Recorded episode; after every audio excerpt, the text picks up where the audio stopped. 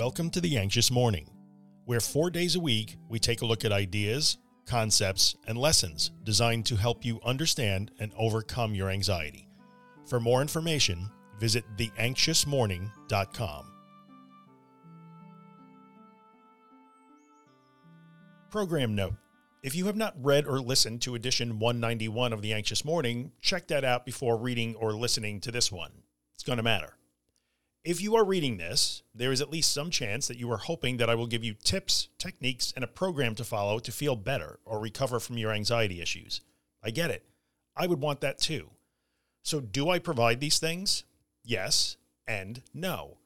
I'm almost militant in my insistence that this is not a method or a program, and it certainly isn't the Drew Method or the Anxious Truth program.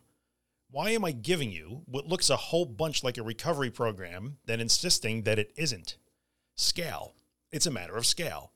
What scale are you working at when you're asking for tips, techniques, steps, and programs? On a larger scale, the scale of days, weeks, or months, I might accept your assertion that the content I create looks a whole lot like a program to follow. I'm explaining what the issue is, providing a framework to follow in terms of solving the problem you're trying to solve, and giving you a rough blueprint you can follow on any given day. What about when you work on a smaller scale, a scale measured in seconds or minutes? Then the program breaks down. It stops being a program. We run out of steps and tips and techniques to follow. I run out of words and instructions to give you. To bring back yesterday's story about building a house, at some point, let go and hit the nail become the same thing. It can't really be made any more detailed or complicated than that. Letting go might be really hard for you, like driving a nail might be hard.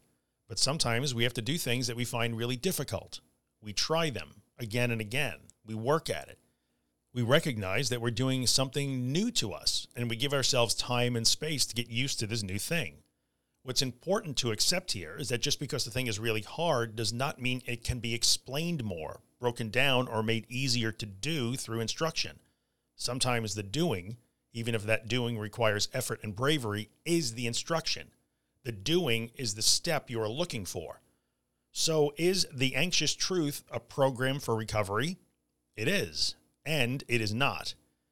When you're sitting at your kitchen table reading my books and mapping out your recovery on the large scale, in a moment where you might be feeling motivated and optimistic, which is therefore a moment that is not terribly urgent, this may very well be a recovery program. But in a much smaller moment where you are afraid and trying to hang on so tightly, a very urgent and important moment in your view, the program breaks down. There is no program. Let go. Surrender. Allow the worst thing. Accept that it is there and that you must experience it and move through it. That's it. That's the program at the small scale and in the most urgent moments. If I had a program or 400 pages worth of words that you could use to let go or surrender, I would give it to you, but I do not. Nobody does. The program is certainly designed to help you recover. But really, recovery happens in the moments where there is no program at all, only doing things second by second, like driving a nail, just much scarier. This is why I am so adamant that this is not a program or a method at all, because in the moments that count, it really isn't. And until someone pressed me on this, I didn't really understand it myself. Hopefully, this thing that I've learned about my non-program will help you apply my non-program in some way. Thanks for listening. If you're enjoying the Anxious Morning podcast and would like to get a copy delivered every morning into your email inbox, visit theanxiousmorning.email and subscribe to the newsletter.